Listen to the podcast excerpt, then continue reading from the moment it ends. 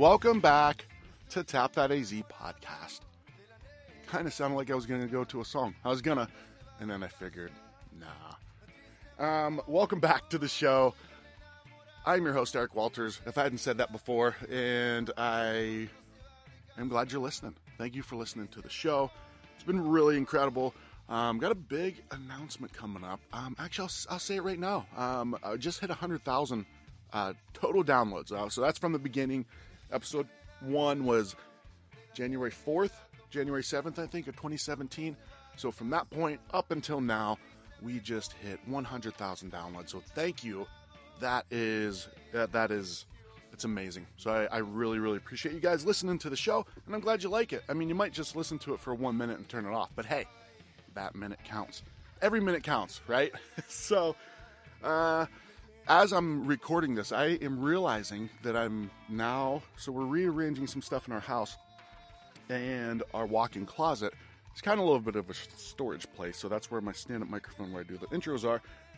And this is exactly where podcasting began for me with the mixtape podcast. It was a, it was a podcast, a music podcast I did with a friend in 2016. Um, and it was right here in the spot. It's kind of crazy. So, anyways, uh, if you go to the Patreon page, I just realized we have some of those episodes up there, and I got to get more of them up there. All right, this is me thinking out loud. Thank you for following along. Uh, today's episode, this guy, this dude has created an incredible, incredible canning line. It's changing the game, and it's going to take off really fast. But first, a little bit of a selfish thing for me. Tap that AZ Hazy. It's back. Now, remember, it goes fast. So right now we've got it at Simple Machine Brewery on 7th Avenue in Deer Valley. There is quite a lot there, and there's some beer stores around mostly the Phoenix area at this point.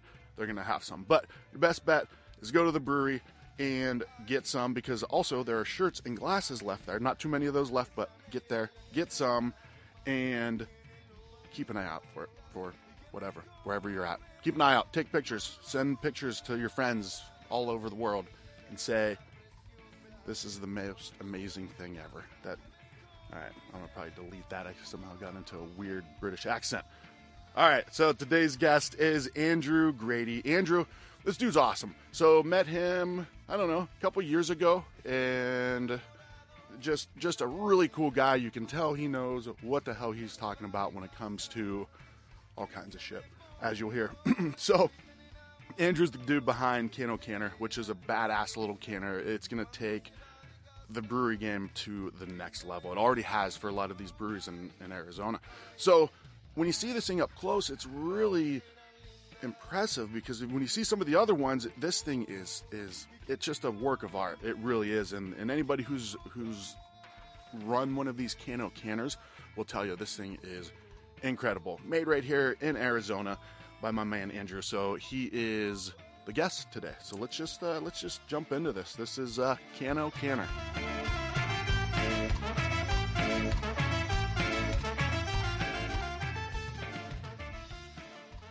Let's do it. Awesome, man. Awesome. So we're here at Simple Machine. My man Andrew, welcome. Good morning to the show, man. Yeah, thanks well, for having me. Absolutely, absolutely. It's, it's not. What's the earliest you think you've ever drank a beer? It would just be a continuation from the night before, I suppose, right? So, yeah. are we talking like age wise, or you know, I don't know, fourteen? Well, no, like what is uh, right? so to put in perspective? One time I was going to go to work, and for some reason I just had a hankering to chug a beer, so yeah. I grabbed a Dos Equis. This was like seven thirty on like a Wednesday, seven thirty in the morning. Just pounded a Dos, right. Dos Equis. My wife was very proud. My drinking uh, problem has a it's a different uh, shape about it. I, I can't. I, I, need to accomplish something, and then I get the reward. So I'm not okay. an early day drinker. I don't know how these guys function, to be honest with you. Yeah. Like, cause you know, I get kind of a little nappy too. So I, I got to get my, my work done, and uh, and then enjoy it, and then I do enjoy it. So. Are you trying to say you're not going to have one of these then? No, no, I'm going to have one. It's a special moment. But typically, again, yeah. I don't know how guys work and drink at the same yeah. time, right? You know what? I'm learning that. Like, I'm learning that I'm, I'm connecting the dots where if it's like five or six o'clock and I'm really tired, most likely I had a beer around lunch or something. Right. You know, beer or two. So. Right. You're wise. Yeah, so I'm the I- I'll mow the yard, you know, first, then drink the beer versus the guy that's Ah. drinking the beer while he's mowing. Gotcha. What about food and beer? Do you mix those two, or do you, one or the other? Yeah, I'm I one or the other. Yeah, I find food kind of a nuisance. Honestly, I don't know. I mean, although looking at me, you wouldn't think so, but I never would have honestly, that's a lot more beer. It's a lot liquid based.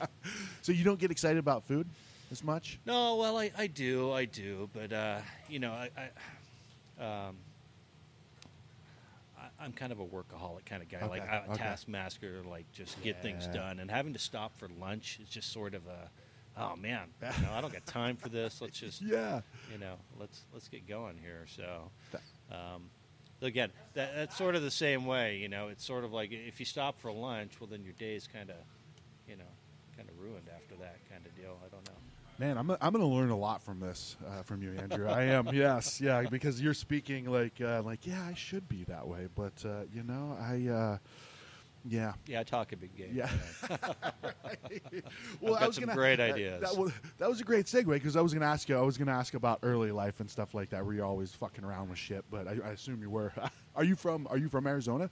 Well, no. So I bounced around uh, the world. I was an Air Force brat. Okay. So but it sort of builds um, into the whole narrative of what got me into the industry, um, and um, you know what sort of drives me um, to this day. Um, so um, yeah, grew up in uh, Germany and in England. Mom's English and whatever. So I had a, had a really good experience in you know Europe and whatever and what that was all about, right? How long? Like how long did you live there? Well, for, you know, five years uh, in Germany and a couple years in England. Okay. So yeah, Yeah. and then of course you know with the family in England, we've been back and forth and whatever, right? Yeah, So that's awesome. yeah, so that sort of shaped, um, well, sort of my my ideology and my appreciation for beer, right? Okay. I mean, certainly Europe is beer centric, Yeah. and um, well, my America first kind of mindset. Like, you know, I've always appreciated Europe, but I've always been like, well, we need to do it better than them, right? Yeah. Like, I'm a big homer when it comes to like USA kind of stuff.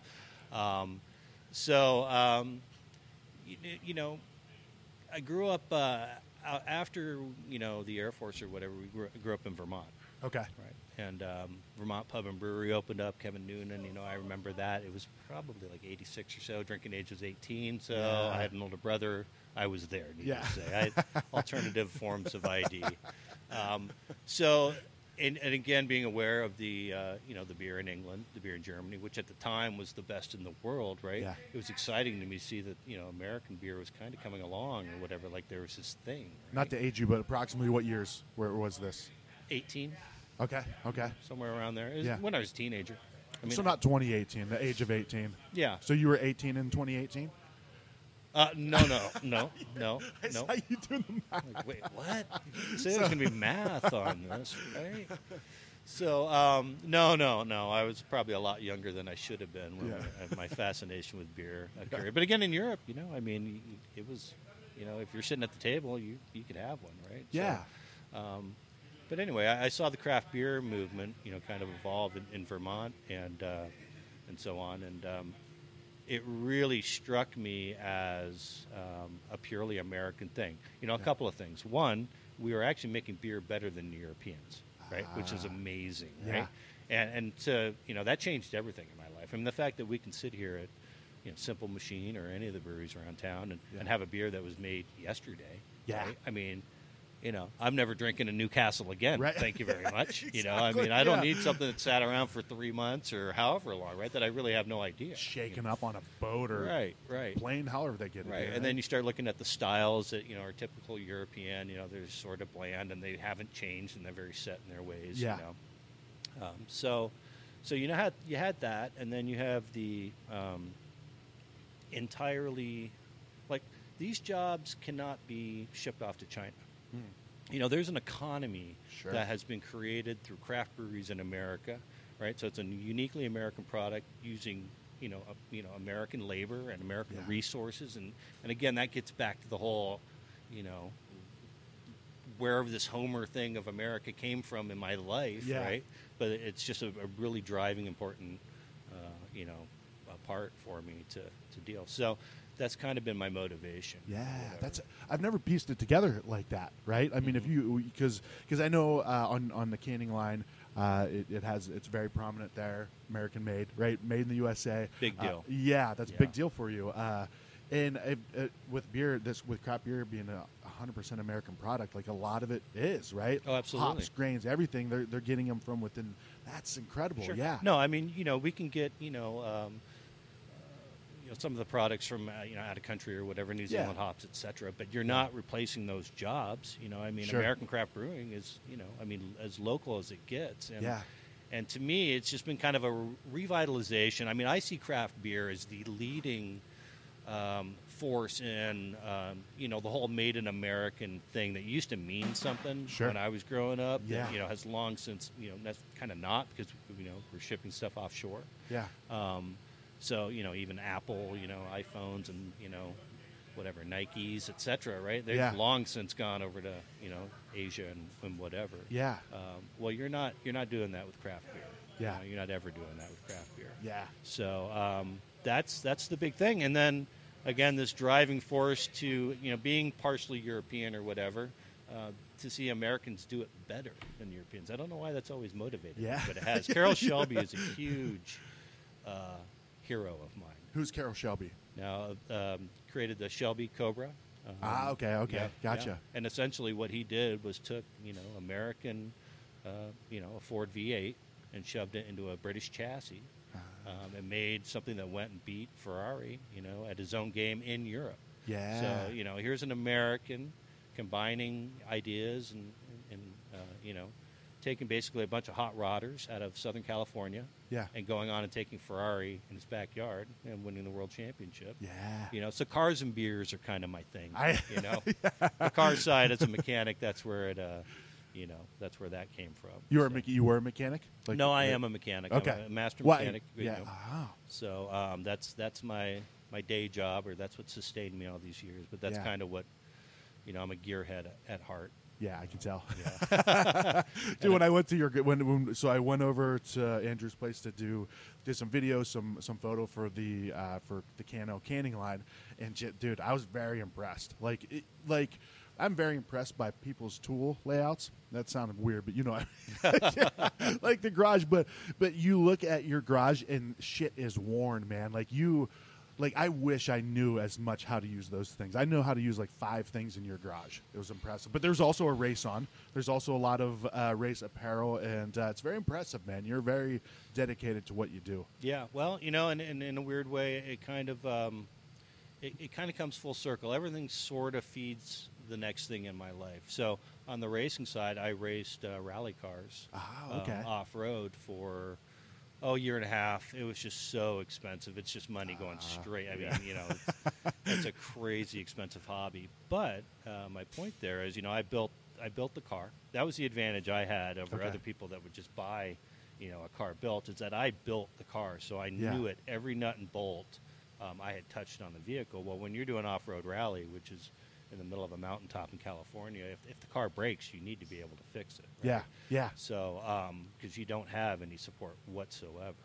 Um, well, um, we looked at that car and thought about um, if it break, you know, how is it going to break? How can we make it better so that it doesn't break? Sure. You know, yeah, when we have to replace this part, what does that look like? That whole, you know, again, as a mechanic, what do I have to take apart to do it? You know, Yeah. How many different tools do I need to do it? Right. Um, and that that drove everything on the build of the car and then racing the car. And, and what I found out was, although I, you know, I did pretty good in the series, you know, I finished second. Uh, But the, the reality was, the reason I finished second is because I always finished. Uh, ah, right? So guys that were much faster than me Yeah. broke. So to finish first, you must first finish is the uh, the saying. I they like that. And I always finish. So the car was always good that way. Well, um, the reason I bring that up is that that was kind of the ethos going into the canning line. Okay. right? Like we look at we think about how we want things to work. Well, the engineering mind of you know looks at it like, well, how's it going to break? And if it breaks this way, Ah. well, then how do we make it so that it doesn't break? Yeah. And if it does break, again, it gets back to how many tools do we need? How simple it is.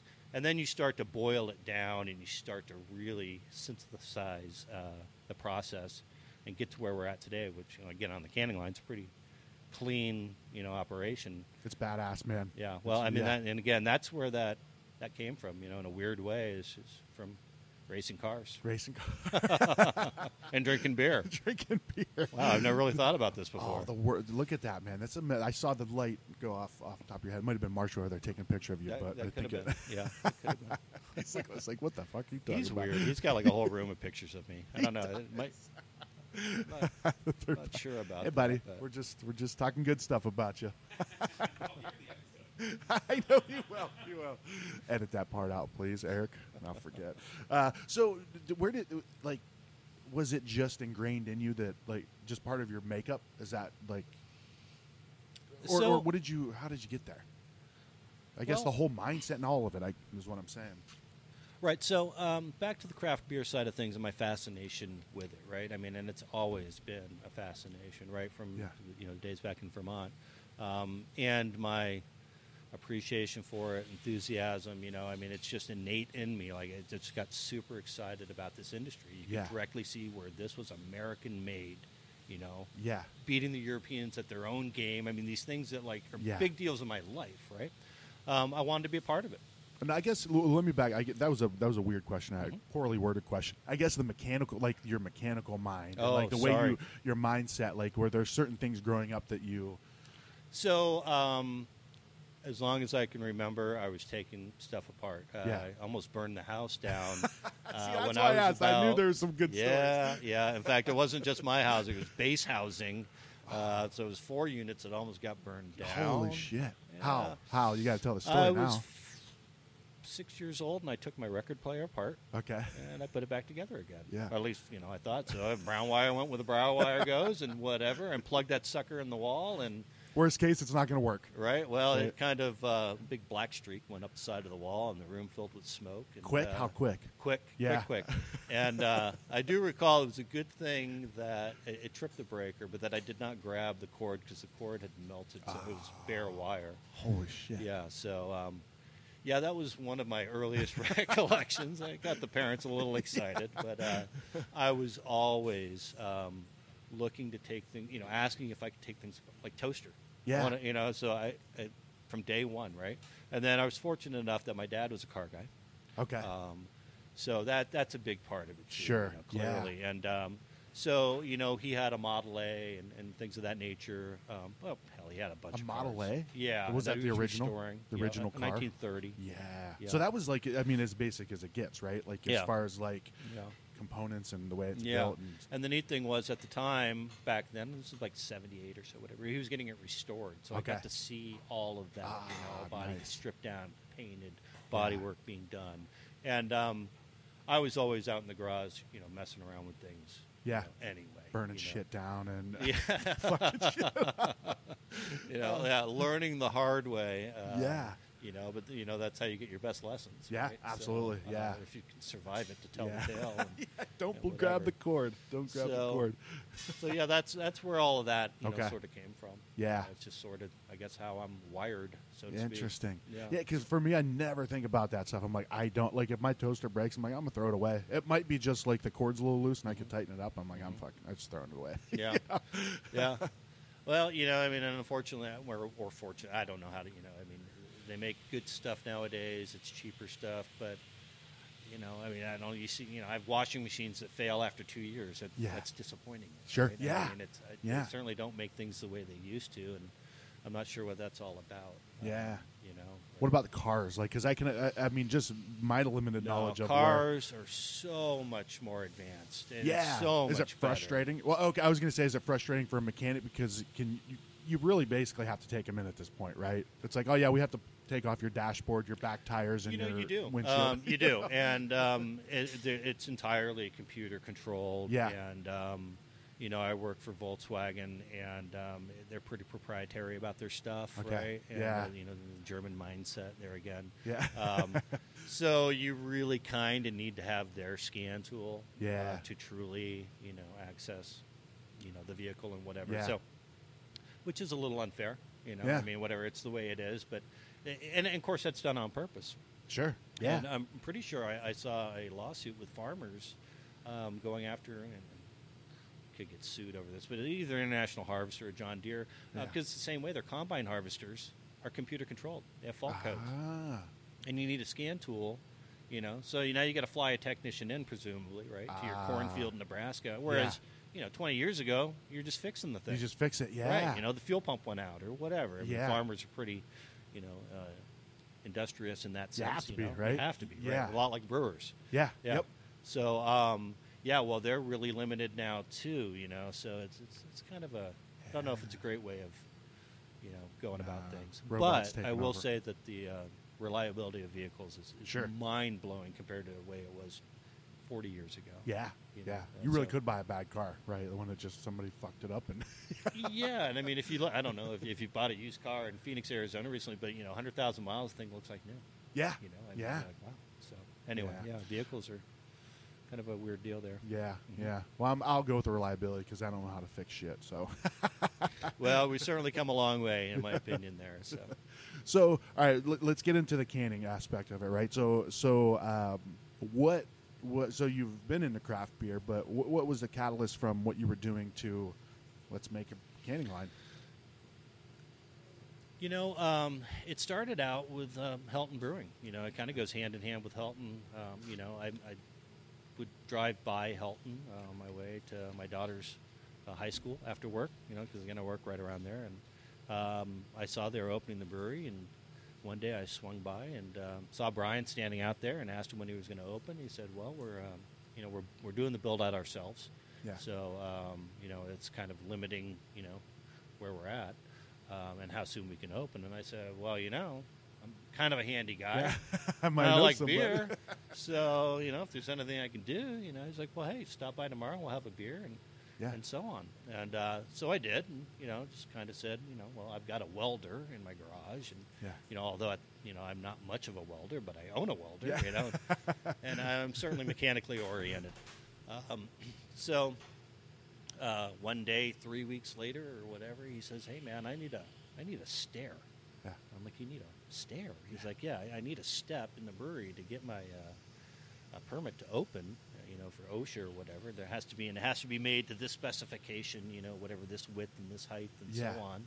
I'm like, uh, he's like, think you can make me one? You know, I've looked on Grainger or whatever, and it's like a thousand dollars for one or something stupid like that. Yeah. I'm like, well, sure, whatever. So uh, it was kind of fun, and then I, you know I got to use all my toys in the garage, and I, I made him one, and he said, "Wow," he said, "What else can you do?" Yeah. right. yeah. And so one thing led to another, and uh, I know you, know enough crazy brewers out there. They're like, "Hey, we'd like to do this, and we'd like to do that," and it, it was just a lot of fun. Yeah. Um, about hey, what can we make next? Did you guys? Were you the one that made the the hop? Was it the Yeah, hop? the hop tub. The hop tub. Yeah. Yeah, the hop tub. I think he got it that morning, or just got up running with the morning we did an episode. Right, Yeah. right. yeah. So uh, we did that, and that was a 75 uh, gallon uh, Coca Cola keg Ah. um, that we got off uh, the internet or whatever. And um, yeah, put all the fittings on it, and you know, put it on a stand so we could rotate it. And again, that really got the brain churning, and that was just a lot of fun for me. So it's Yeah. just um, you know. Getting to use a, a different side of the brain, you know, being kind of creative and, Ah. um, you know, thinking about you know, again, something different than cars. Right? Yeah, So, yeah. um, so we did that, and then I did the. Uh, oh, this is kind of fun. Uh, you know, Campbell shared a picture. Campbell from uh, Mother Road. Mother Road. Yeah. Yeah, I'd sent, shared a picture with Brian about an eight-head keg filler. It was a mobile uh, keg filler Yeah. um, that Green Flash um, had made, right, uh, and we're using. So um, Brian was, was doing some contract brewing at the time for Mother Road, and so they were doing a lot of kegs at that time, and he wanted one made. Okay. So um, put one together for him, but you know didn't really know all the particulars of it. Just had a photo of it. Well, it turns out we were over in California with my daughter playing soccer over there, and I said, you know what? I'm going to go find this thing and Yeah. whatever. So with that picture on my cell phone, going to the Green Flash uh, facilities, you know, it was it was like a, a ticket to anywhere in their building that I wanted to go. Yeah. I just had to show them. They said, oh yeah. Well, Yeah. it turns out it was at their uh, Sour House facility Okay. um, that was more inland. Uh, but yeah, I just strolled in there And I, I showed the guy the picture of it on the phone, and he's like, "Oh yeah, it's in the back." He's like, "You can go have a look at it if you want." Yeah. So now I'm just walking around Green Flash, like you know, like I own the place, Yeah. just based off a picture that. a picture, so yeah. well, meaning like the, the saying, "Hey, I'm interested in checking this out." Yeah. Kind of. Yeah. Yeah, yep. And so then I, you know, I got in the back and I got to measure it, and you know, it was Yeah. just, it was kind of fun. Um, so anyway, yeah, uh, you know, we, we got that built for him. So it was just crazy things like that. you know, yeast brinks and um, so on. And then I've, I've got a hop back there that I just put together. Um, Here in, at Simple Machine. okay. Yeah, but I think that's actually going back down to, to Helton. Okay. Gotcha. Um, but you know, there again, like that hop back, I saw this uh, tank, um, you know, hell on Craigslist. It was like 80 gallon stainless steel pot. yeah. I thought, well, I, I know these brewers enough to know that somebody would want something Yeah. with this. And again, I, I don't know exactly the equipment side of things that they would want, Yeah. but I know that it could be useful. Sure. Right? So, and I got talking to Marshall here, and he's like, yeah, no, you know, put a fitting here and put a fitting here, and you know, get a perforated screen for uh, you know a false bottom, and Yeah. make it two inches high, and blah blah blah. I'm like, okay. So, Nice. Yeah. So um, I, I kind of let them drive, you know, what I'm doing. Yeah. Um, but anyway, through that relationship uh, with Brian, and, and by the way, that's where I uh, met Marshall. Uh, was Okay. down there at Help. Yeah. Um, and of course, Rob down there has been a huge help. Um, they were sitting around talking one day about a canning line, and um, we started looking at examples of small, you know, canning lines, quote unquote, affordable canning lines, and Yeah. and I was sort of shocked and just kind of horrified. I mean, we're literally talking about one line where it was a it was a, a restaurant uh, like sink, uh, kind of on a stainless table, Yeah. to where you're holding the cans under these two spouts, okay, and filling them much as you would, you know, like with a crowler, Yeah. you know, in a draft system. Uh, so absolutely no control of the, the flow whatsoever. Yeah. Um, and then you're moving it by hand, you know, hoping you don't slosh in the beer over to a seamer. And again, you're filling it over a sink for any of the waste to go into. and you're moving it over to a seamer, and you're seaming the cans, and, and you're done. And um, I think they wanted 35, 38,000 for this thing. Yeah. And I went, what?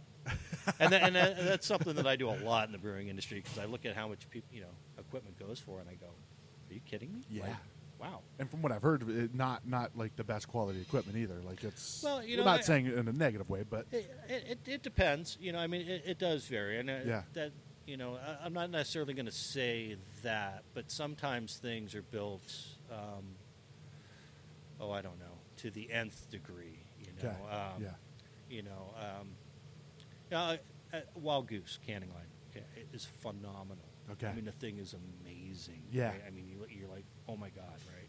So is that the Ferrari of, uh, of yeah, canning lines? you know, and, and that's exactly what I would say. I mean, and you can understand pretty quickly when you look at it, like why this costs so much. Okay, right? yeah. I mean, that's this is unreal, right? This is a beautiful thing, right? But the reality is, a small brewery, you know, I, I, I sort of again I equate it like this: like you, you just want to, you need to get to the grocery store to get your groceries, right? You just need a ride. You don't need a Mercedes, Sure. right? right. you know, yeah. necessarily you just need a ride. Well, I'm sort of making, if you will, a, a Toyota, Ah. where there never was a Toyota available. Before. Okay, gotcha. So it's a reliable, affordable, you know, can get you to the store every single time, Yeah. no questions asked. But it's not the Mercedes. You know? Yeah. I mean, you're not going to be posing with the thing or Yeah. whatever. Uh, in, in that sense, right? Sure. The only thing that was available was the most crazy, you know, quality oriented. I mean, the thing literally looks like you could send it to Mars, you know, and land it on Mars. Yeah. Um, but is that the most practical for, you know, your your smaller, you know, breweries? Yeah. Um, and and you know, the answer to that is no.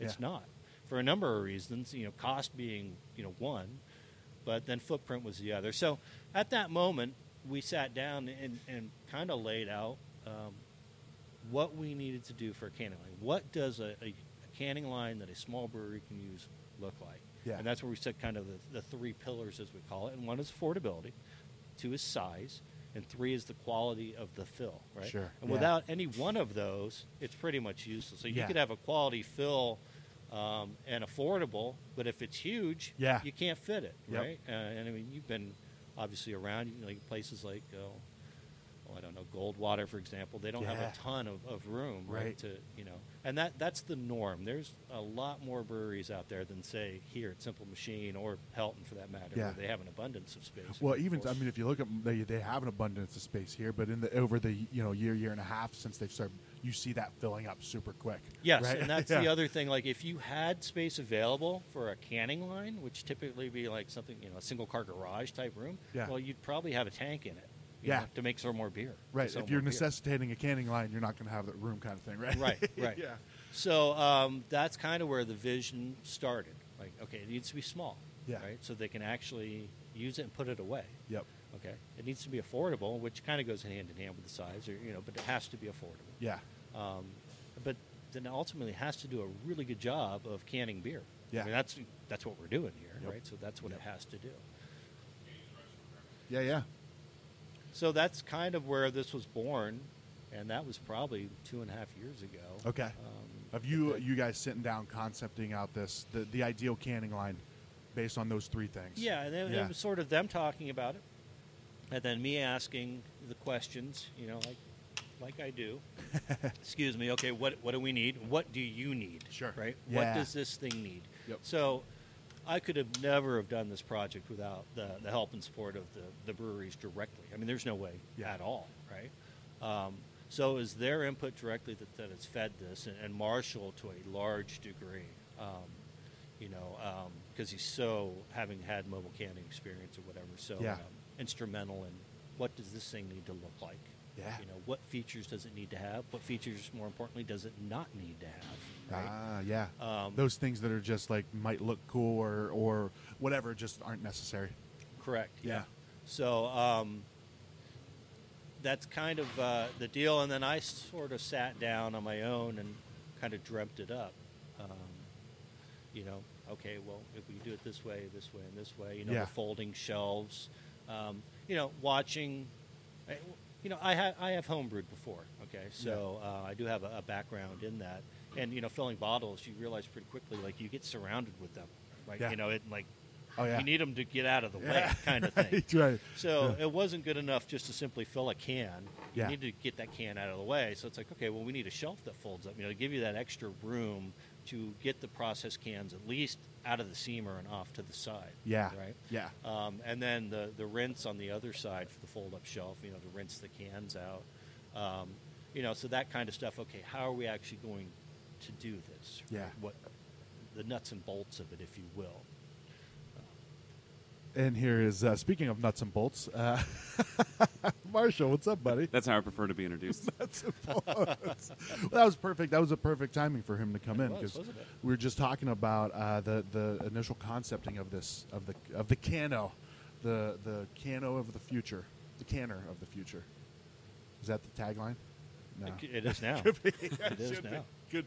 So uh, the three pillars were Size, size affordability, and and quality. and quality. Mm-hmm. Do you agree with those? totally, man. Yeah. No, there was a there was a definite need in the market, uh, and a lot of the c- other companies that are out there currently, their smallest models were not only out of price range, but uh, availability and skill level for somebody on a small scale. So Yeah. uh, I think he did a really good job of putting the finishing touches on something that's perfect for what it does. in the folding shelves. That I mean, just little pieces like that, right? Because it's like, all right, it's essential, but it's not essential that it's what is it, two foot or two feet on each side, one foot on each Correct. side. Extra two feet uh, on the width, you know, by one foot Yeah. deep. But yeah, just having that extra. But you don't want that when you're trying to put it out of the way. right? Exactly. And roll it out of the way, which is, again, that gets back to the size thing. So we need this room, but then we need that, that space to go away. So, Yeah. well, well, we need to make them fold, fold Yeah. down. And so then it goes back to its four foot footprint. And, you know, you can roll it away and stick it in the corner. And, uh, you know, like at, at Ranch House Brewing, where they have one. Um, uh, I went to go do an update on it a couple weeks back, and uh, Josh wasn't around. It was on the weekend, then I went down there, and he kind of told me approximately where I'd find it, and it was it, it was roughly in a closet next to the Christmas uh, decorations, and uh, That's great. I thought, you know, this is the perfect, uh, you know, picture setting. Like this says it all. Like, Yeah. it's out of the, the way, you know, Yep. whatever. Um, and those guys, as an example, it's, it, you need to get down there. I'll put you in touch with them. I- Yeah. Uh, we literally can in a hallway. Oh, right? really? And then Because um, it's in a retirement community, right? Like it's yeah, and Yeah. and it's in the kitchen, and it's a Yeah. huge kitchen. But and the brewery's built in there. They sort of blow, uh, knocked out a wall or whatever to put it in there. Um, so it's, it's kind of a neat layout. But they just do not have the room. I mean, Yeah. there's no way at all that they could have, uh, you know, a canning line stationary set up canning line. stationary. Right. Yeah.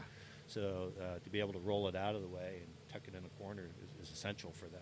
you know. Well, l- like you were saying earlier too, Marshall. i- i- speaking of, should we should we crack crack these Yeah. babies open? Parched. Yeah, I am too. Do you see my lips are like all chapped? My, ch- my lips hurt really bad. My kids hate when I do Napoleon Dynamite impersonations. I think it's pretty good, but all right. So uh, Marshall, why don't you uh, why don't you tell us what we got here? Well, we're drinking. Uh, it's the second lager that Simple's done, and it's American light lager that we did uh, after you and Justin from Casual Pint came up to me with a collab idea. And we said, let's make it me and Justin fighting, and you're like, well, why can't we just be like cool? Well, when you guys said it, it's called Roaring Twenties. But when you said that, I didn't. Uh, I didn't understand that it was in reference to you guys battling in your twenties, like not with each other, just with everyone. With that, yeah, yeah. I think he got into more fights than I did.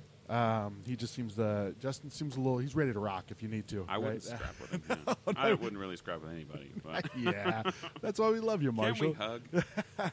So let's let's cheers to this. Um, this is a fantastic looking beer. I haven't nice and clean. Very nice and clean. Andrew, cheers, man. Good breakfast beer. God damn, that's good.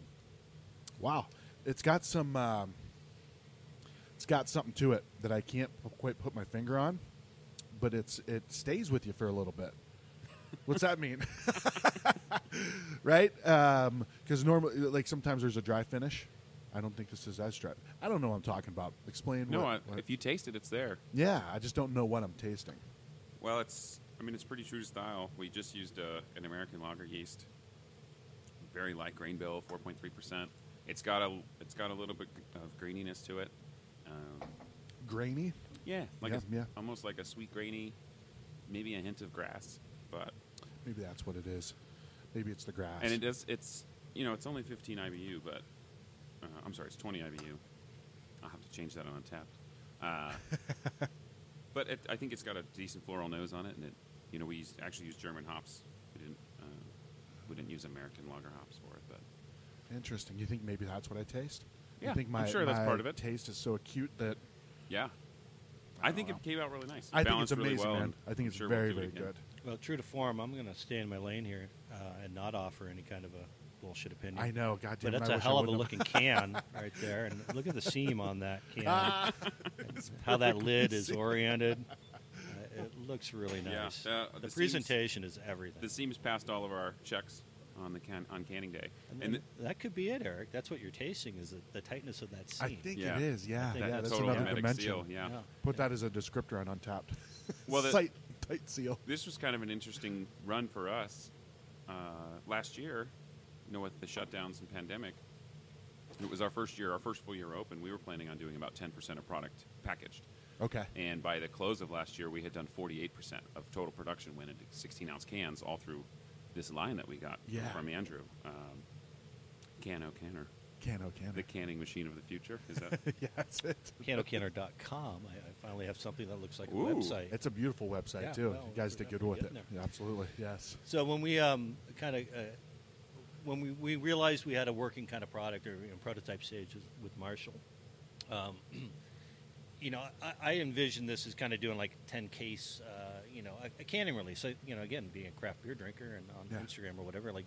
Uh, you know, uh, uh, companies like Wren House and Goldwater and whatever, we're always doing can releases. You know, I realize it's a great opportunity to create some some social media buzz and whatever, and um, you know, just it was a great opportunity to get your beer out there. So that's kind of what I Yeah. envisioned with this canning line. This was all pre-COVID kind of stuff, right? Um, well, I brought it to Marshall, and, and Marshall says, "You have no idea what we're going to do with this canning line." Yeah. And I clearly didn't. You know, I mean, again, I was thinking you just do a quick, you know, can up some stuff, put it away, get on with your day. You know, Yeah. ten cases. And uh, what did you do the other day with the Brewers Guild? Well, ideally, that that would have been what it was for. Right. You know, but I mean, since December, I've done twenty five thousand cans. Holy shit. Amazing. Uh, yesterday, yesterday we set a new record: uh, seventy eight cases, all canned and labeled. Wow. Uh, while double batch brewing, and uh, it's easy enough for people to learn and pick up on right away. So, Yeah. and then for this beer, we did six cases. That's what I was. Yeah. it was, uh, you know, and, that, and it felt weird for us to run that small of a run, but that's, I mean, that's what it can do, and the waste on it is almost immeasurable. I mean, it's there's just none. Yeah. none. Yeah. You double fill once or twice, and you're running, and it's set, and it's good to go. So it's, I mean, it can go, it can go either way. You can do anything you want with it. You, I- uh, you're, you. That was a very good point too. You can catch on to it quick, right? Because Yeah. I've seen canning lines. I'm like, dude, if I put my hand in there, I'm getting my hand chopped off. Like, there's, there are moving parts. There's air blowing. There's like a stream of water, and there's a fish that jumps out somehow. uh, but, uh, but no, the I've jumped right in and been able to. All right, what do I do? All right, you just push these cans here. Or you do this. You know, um, it's, it's a very. When you, when you look at the machine up close, it is very, uh, it's very clean right? It, it's almost like the what do they say? Perfection is when you not what more can you add, but mo- what more can you take away? Well, Right. and, and and somebody told me I don't know if this is true or not, but Elon Musk uh, quoted as saying the best part is the one not used. Ah, I like Whether he said it or not, I don't know, but Sure. I absolutely agree. I don't think you did. Um, I think that's your original quote. Okay. Cano. so yeah, you know, Andrew Grady Second said that once, and um, so yeah, again, the, the, the neat thing about this was it was built ground up to be small. Yeah. Right. The larger lines you see, and, and frankly, if the other canning line companies had paid attention to this segment of the craft brewery industry, right, Yeah. uh, which they hadn't, I never would have, you know, come along. Uh, but like Marshall said, there was this need and opportunity. This is a greatly underrepresented uh, end.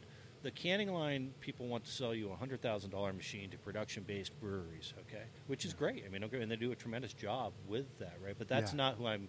That's not my customer, and, and I'm not competing with them on this hundred thousand dollar canning line level of a fully automated Yeah. uh, machine. So now they've kind of paid attention with COVID and whatever. But what they've tr- they've done is taken their large machine and tried to make it small, and it's not. In my opinion, it, it's not really working out. Like It's- you got to just build it from the ground up. Like well, right. I mean, and that, that was Yeah. the, that's what we did, right? And, and, and so, um, Marshall and I would go back and forth. I would, again, I got into this knowing nothing about canning lines. You know, why I got into this beyond me, right? Like Yeah. knowing now, like I, I probably wouldn't have, but uh, I had the, the balls or ambition or whatever to do it. Um, so I would ask Marshall, why do we do this? Why is why do we need this? You know, we'd have that back and forth, and we would start to realize that you know we don't necessarily need this for what we're trying to do. So let's Yeah. get rid of that, right? And let's just keep scaling things down um, to make it as clean and as simple. And, it, and if you can do that, then you're going to increase the reliability because there's less parts, Yeah. and you're going to increase the likelihood that the operator is going to have a successful run, which is what we're trying to do, right? If you eliminate the operator out of it, kind of thing. yeah, in, in and- a way. it- so- yeah, yeah. And, and and if you can do that, then the chances of them having a good experience with the machine go through the roof versus a bad experience, which Sure. we've discussed earlier about you know one malfunction on the canning line, your day's you know blown up, Yeah. and that's not good. You got beer in a tank, you need to get it out because you need to move one over, and so on and so forth. So all these things kind of feed in with one another, and, and keeping it clean and simple and tidy uh, is a it, it lends to all of that. And then, of course, the less parts that we use mean we can keep the cost down. Sure. Yeah. So, um, you know, I see these examples of these other canning lines that, well, I mean, again, I can understand why they cost so much. You know, they have all these different monitoring systems and whatever, but the reality is you don't need that for what we're all trying to do. You Yeah. just don't. Uh, and on this canning line, we, we connect right to the bright tank. Um, so, I mean, uh, Marshall Or can speak keg. to that. What's that? Or keg. Or keg. Or keg, that's right. Todd um, uh, Butt and Erica at Button Brewing down in Tucson, and Yeah. they go crazy off the, you know, uh, filling off of kegs. Uh, he was Ah. pretty stubborn about, I'm going to figure out how to do it. Yeah. A- And, um, Filling you know, cans off of kegs. Yeah, yeah, because it's kind of a tricky thing getting Sure. the temperature of the keg down, right? And temperature and CO2 level are the two biggest factors. In, in They put the can- canning line in the walk-in. Right. So they Oh roll wait, so they're they're putting the canning line, hooking that to a keg, and then filling from there. Yeah. Yeah, Wow, but yeah, they then put the temperature down in the walk-in. They roll the canning line into the walk-in cooler, and uh, to the Marshall's point back on the waste, they use a, a bucket for their drain, and most of that sanitizer from the cans. So they don't Yeah. even need to run a hose, you know, out to a drain because you know with beer running everywhere or whatever. Um, So yeah, he, he does a bunch of stouts and he daisy chains his kegs together. Well, again, um, there's not a canning line that I'm aware of that would allow you to do that. Um, Yeah. To to roll it in, you know. Um, again, it's two foot wide at its widest point. So, you know, it's those little kind of things um, that make me pretty proud. You know, I mean, that is the vision of what we were trying to do here. You know, that you could wheel it in behind your bar and and you know run some cans there Yeah. or anywhere you want. Um, and that the other part of that is the the features. You know, the 110 volt. Uh, well, I look at some of these canning lines. You need three phase power to run them. What does that actually mean? you need a special outlet uh, just to run the machine. Meaning, like, so, like, what your machine has is just basically Like a like, I'm- I'm, plugging like in my outlet, my yeah. recording equipment, Exactly. basically. Where other ones need like it's almost like the fridge Like a or bit, the like dryer. a dryer plug, like yeah. a big round yeah. twist in kind Gotcha. of plug. I mean, I knew that. I was asking for my listeners. So, uh, right. well, so we start again uh, getting into the okay canning line. All right. So so what what do you need, right? It's so you buy a sixty thousand dollar canning line, let's say, right? Well, that's not the end of it, right? That's not even the end of it. First, you Yeah. need to have the power requirements, right, to to connect it to. Yeah. Right. And, and typically, you've got a, a place in mind you're going to have that piece of equipment set, so you need to have the power there. So you're going to have to hire an electrician to run the power. Okay. So there's one requirement. Second is you need to have the volume of air, right? Uh, which is typically an 80 gallon compressor, right? Um, so, okay, well, th- there's an extra cost. Um, and where's that going to go? Okay. And then you need to have the power run to it. And then you need to re- plumb the air over to the canning line to operate the can. So you see, there's all these other things that are built in. It's, Yeah. you know, you think the 100,000 and you're done. No, no, no, no, right? it's like you buy an Apple TV and you think I'm going to just watch TV. I'm like, what do you need to get a TV now? And you know, Right. Yeah. So uh, there's all this other stuff that's built in uh, to running it um, that are kind of hidden. But um, you know, once you become aware of that, you can go, okay, well, Yeah. how can we uh, how can we make that a better experience? And how we did that was we integrated the compressor onto the canning line, so it rolls around with it. So there's one requirement you don't have to worry about. And then we used 110 or you know 120 GFI uh, standard plug uh, to plug into to power everything. Yeah. So there's your next consideration you don't have to worry about, right? So the power and air supply for this thing is, is a non-factor. It's all built in. It's all included. Yeah. Um, so you know that was just another example of an outsider looking at this, going, "Well, this is, you know, this is kind of like these are adding costs. This is real money we're talking about here, Yeah. and real uh, issues uh, that these canning companies don't seem to care about. Hmm. You know, Yeah. And on top of that, um, which again just seems crazy to me, you spend a hundred thousand on a canning line or eighty thousand or whatever the case. Well, uh, it's a pretty intricate piece of machinery. You need training on it. Well, you also get to pay, you know, uh, for the pleasure of having them come out and teach you on that. Now, I would have thought for that kind of money that they would build the training program in, right? Or Yeah. at least add it to the cost and lie to me that you did Yeah. something. But to straight up charge me to come out for a week and, And we're it not, fix you this know, machine that I bought from you that broke. Or just well, or to teach me how to whatever. use it. Yeah. You know, Oh, so that's an additional seven grand. You know, typically yeah. right on the top, right? And then I've seen other instances of the toolkit, you know, uh, for the machine being an additional five grand. You know, toolbox. we- I made a point of going, uh, you know, not that I'm super proud of this, but going down to Harbor Freight and seeing exactly how, you know, inexpensively we can put together. You know, I mean, we're talking again about real money here. Right? Yeah. You need a set of basic wrenches and some Allen wrenches or whatever, right, to, to do what the canning line needs. Right? Yeah. And that's it. We don't need to be spending five grand, you know, on tools. A laser pointer. proprietary tools. Right. I mean, I'm not even sure. I'm a mechanic, and I'm not even sure where this money's going for. You know, I have a toolbox full of Snap-on tools, and you know, the most high-end Yeah. stuff you can get. But it's just crazy, wasteful stuff like that that you see. Um, you know, that again, I was just like, well, you guys are just creating a huge opportunity for me. This, that's all this is: is opportunity for somebody else to come along and do it a, in a different way. Yeah. Um, another thing that you know I, I always laugh about is um, oh the upgrade kit for the canning line, and you know when you buy one from these other manufacturers, like you know the seven thousand dollar performance upgrade kit, you know sort of like oh if you really want it to work, you know that's an additional seven thousand dollars, and, and I go how can you do this, right? I mean, If you really want it to work. right? I mean, Yeah. that's essentially what they're saying. Like, Yeah. if, you, if you really want the best stuff, Uh, it's an it's an upgrade package, Yeah. right? And and that's that's maybe where I fail as a salesman or whatever. Um, you know, I, I know that's opportunities, and it's probably a, a proven method of whatever screwing people. Yeah. uh, I'm not interested in. Come it. on, man, get your head out of your ass, Right. Andrew. So, you know, I, if my machine never breaks, I would truly be happy. I'm not looking to sell you parts or anything like Yeah. that. That's kind of my mindset, which is probably not a very good sales mindset, but that's kind of where we're coming That's a good from. sales mindset.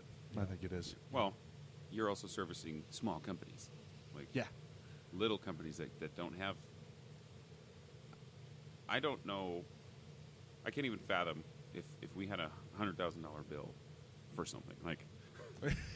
He's passing out a little bit. Hold, hold on. Yeah. Hold him up. Hold him up. yeah. Uh, it's just it's just not possible. It's not possible, and it. Uh, you know, these little companies have little extra money, and something like this fills a need that helps them grow on a more organic growth scale. You don't have Yeah. to take out you don't have to take out a hundred thousand dollar loan to purchase a piece of machinery that is going to take a long time to pay off. You know? And learn. Right. And stress about. And maintain. Yeah. Yeah. Yeah. Well, and that's the other uh, side of it is, um, I want this thing to work every single time you plug it in, no hassles whatsoever. You know, the most boring event of your day. Yeah. um, and I don't, you know, I don't want to sell you spare parts. And like me sell, selling you, if something breaks, that's a failure to me. You know, and I take that kind of personal, right? Sure. And um, Yeah.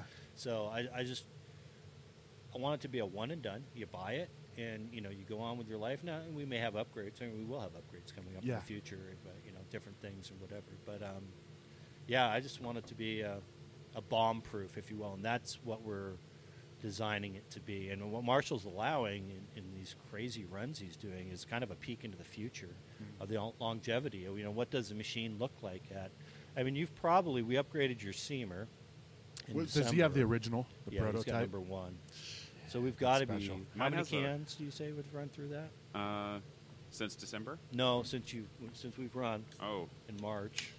well, the, the twenty five thousand this year, and then I did hundred and seventy eight barrels worth last year Right. into sixteen ounce cans. So that's a lot. That's a lot of beer. There's a lot of beer, and that's a good beer right there, man. Yeah, Nice clearing up work. and everything. Yes, it's going down very smoothly. Very clean. Very good. So, Marshall, you were so that's that's another great transition. You guys are just taking the reins on this yourself. You're doing really good.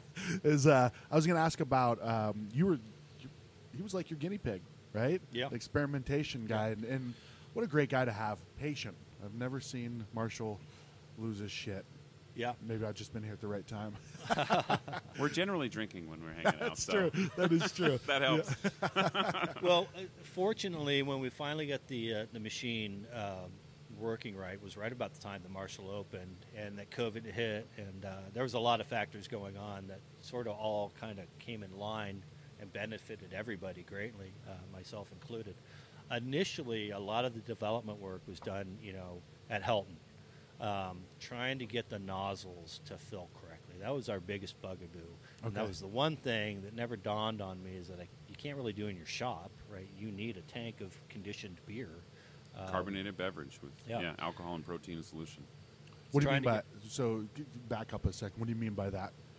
Well, you, you can make a fill head with water, and, and filling water is easy. Okay. You can make it open, close, run on a timer. You know that's well and good. But when you're Ah. dealing with a, a carbonated beverage, then you suddenly have to deal with other factors like head I see, pressure, okay. temperature of the solution, You're volumes saying of considering carbonation. these are the things you have Yeah. to consider. Gotcha. Yeah. Yeah, and, and, and as an example, the issues we were running into was, you know, that the fill head is under pressure, and when the nozzle opens initially, that the beer coming out would create foam or breakout, right? The CO2 coming out of solution uh, through that just a mechanical action of it, you know, opening and entering the can. And then it would feel great, but we were always chasing the fact that we had two inches of foam, right? Uh, initially, before it would pour correctly, and we were kind of racking our brains. So we would go down to, to Brian's and you know connect the machine in and uh, horrify them watching us dump their beer down the track. uh, so um, ultimately, I, I uh, did a trade with them, and they made up a tank of just kind of uh, you know l- what second runnings It was- beer. yeah, just the second just- runnings with some old yeast pitched in Yeah, it. something that was similar to beer, but not really. It had Sure. the proteins and carbonation, so that we All could. the ingredients, And but a you little don't bit of want to drink alcohol. it. Yeah. Yeah, It was but- like a 3%. It was the worst thing I've ever tasted, I think. it was meant to be run down the drain, or, or imagining it was most of it was going to end in the drain, as Yeah. everything else that we had done previously was. Um, and you know, it, it was very very frustrating. You know, it's the one thing I've learned in this process is you you, and if you're going to be successful at something, you've got to deal with failure a lot. Yeah. You will fail, fail, fail, and it's the only it, way you're going to know. You got to It's the only- seek it, like in, Yeah. in a way, right? Yeah. Yep. And and you got to be able to deal with that. Yeah. Right. I mean, and and that took me a little while to get used to. I you know I'm not the best at that. I'll admit. But um, No. anyway, through that, uh, yeah, no, I, I know it's, it's weird. Um, we were able to kind of go, all right, what is going on what is the issue? Again, like let's break it down a little bit. And you know, it, what kind of dawned on me was that uh, any interruption in the flow of beer is going to create an unhappy circumstance with that beer, and it's going to cause you know breakout. And I sort of look at it as, as a stream, you know, of water of happy beer, right? Well, you, you throw a boulder in the middle of that stream. Well, what happens, right? I mean, the speed changes. You get a little white water as a result. You know, it, it's resistance. There's all these things. So ultimately, the the flow of the beer needs to be this continual kind of a happy thing with l- the least amount of interruptions as possible along its way into your can. Yeah. Um, so once we started to wrap our brain around what really needs to happen with the movement of the fluid and how it, it occurs, we redesigned the fill heads.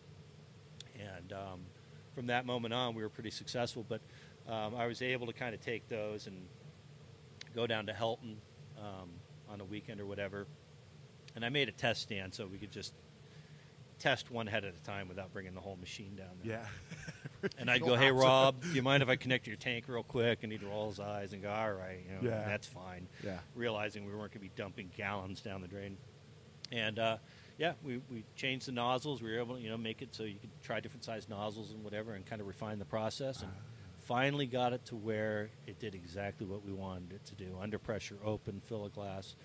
So I said, I think we're on it. And I said, Marshall, we're getting close. So I mounted in the machine and we dragged it up here. And, it, you know, after, what, a year and a half of messing around with it, we knew in five minutes that we were there. Right? Yep. I mean, I, we knew almost immediately that we had fixed it. Right away. Yeah. Yeah. How long did it take? Like, how long did it take from being all right? Here's our main issue to be like, all right, we solved it. Months, weeks, years. From the issue to the solution, Yeah. year and a half. Okay, so almost like at a standpoint, I guess that's what I'm asking. Where you got to a point where it's like, all right, we got everything except this fucking piece right here. Yes. See, everything else, um, and, and again, as we actually got up and running, we, we've refined things, and you know, you know, we're always learning and whatever. But a lid dispenser, you can you can do that in your in your uh, shop. You know, Yeah. I mean, you, you can, you know, control panel. I can put that together in my shop and and and make it work. You know, I mean, I Yeah. know it works. Uh, the seamer, you know, the same thing. The beer flow, you know, not having a tank of conditioned beer, Yeah. you know, you have to have a brewery in order uh, to do it. willing So- to let you run. Yes, and that's the other thing. willing to let you. Uh, so there's absolutely no way I could have done this without their help and support Yeah. at all whatsoever. That's awesome. Um, but the thing is, is there's no books on the hell. There's no books on any of this, right? Um, so the the biggest standstill was figuring out how to get the beer to flow out of the nozzles correctly. That was absolutely. So once we had cracked that code, so to speak, uh, the rest was kind of you know gravy after that. We, like Yeah. I said, we knew Marshall had a tank here of um, you know second runnings or whatever to test on, and I think we knew in about five minutes, and we connected it to a tank of real beer. I don't know a day later, and we're Yeah. running. We went through all the trouble of making the, the dump batch, and we ran it for like four or five minutes before we're like, all right, let's try real product. Right. Ah. I think we figured it out. yeah. So for you, as as, as you know, a new owner of a, of a brewery and, and all of your experience, it, to have now this tool for you to be able to utilize, right? I mean, because it went from being like a, a great concept, right? I don't want to say a great concept, but it was it was almost there. To now, there's that point. It's like we got it, right? For you, as a like, where was your mind? Well, it, I mean, it hit at the right exact time Yeah. Because it, it, it allowed us to do a lot last year that we probably would have struggled with otherwise. Yeah. You know, we opened our grand opening was January last year. We had to shut down in March. and it we just went straight packaged. Everything Yeah. went to packaged beer. So, I mean, it was kind of a magical moment when when he brought. it's funny to, to look at photos of the original frame and the original built line that we brought up, and we were running. Uh, you know, was it December of 2019? Maybe January, early January, but uh, once it started working, my mindset was just let's package everything. Yeah. I want I want cans of every batch that goes through a finishing tank, Yeah. and that's that's what we do now. I mean, Yeah. we'll run even on a three barrel batch, we'll run ten cases, Yeah. put it on draft, and then have it available to go. That's awesome. Uh, on some of the larger batches, like yesterday, you know, we'll we'll package it with the intent of a little bit of distribution, but we're still selling a lot of it in house, despite you know now that the tap room's back open again. I mean, we were adding, you know, we'll sell it depending on the week, anywhere from like fifteen to thirty cases a week out of the tap room. Oh, nice. So, So- people like it. Well, it, it helps when you know you've got Aaron um, doing a lot of the artwork and things like that. It's it's Right. It's that full It's a it's a it's a you know it's a whole marketing yeah yeah. aspect. Uh, But we do collabs with cool that. people, so you know that happens. I know a couple of them. I know a couple. but but but the whole um, longevity and the whole the ability to keep that going is having product that tastes really good, right? Like really, just like you're drinking it here.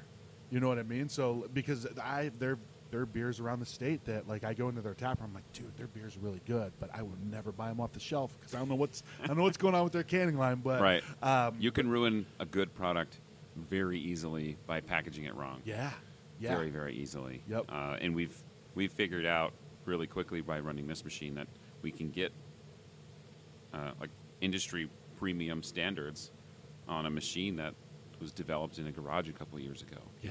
Like it's it's come a long way and it's working fantastic. We've had them analyzed and our, our seams are great. Our our fills are perfect. yeah. Um, and it's, it's such a simple machine. We've done, ha We've done uh, collabs with, with other breweries, and they'll come and help us package, and I'll have them running it in 15 minutes, And I can go do other things. yeah, because you it, have other 'cause it should like a, a, Yeah. a canning run that a canning line that's operating properly should be monotonous, and it, you know, when we're running 20 cases an hour, 18 to 20 cases an hour, and we're running 70 cases, 60 to 70 is usually our average. You know, Yeah, it, uh, it gets monotonous. And when you can just show someone how to operate the machine, step away, let them run the machine. It's exciting for people that haven't done it. it is. I've been Yeah. I've been involved 10, 15 minutes of, of a couple canning lines. it's about my time. Yeah, limit. we had you But- seam some cans Yeah. on, on one of the runs. Uh, but no, it's it's it is it, it adds it adds to um, it adds to the experience in, in the sense that it's not much of an experience, right? Right. It's, it's just like if you can, It's a if you- tool. yeah. If you That's can eliminate user error out of the out of the equation, that's like that's that golden ticket everybody's looking for, right? If I Right. could take people out of this equation, right, and plug anybody into that, Well, and here's the other thing, and, and again, this all comes from a, a completely ignorant background on any of this. I mean, I started on a fresh slate. I had no idea. You know, I had Yeah. no idea what a canning line needs or runs or whatever. Um, I certainly do now, right?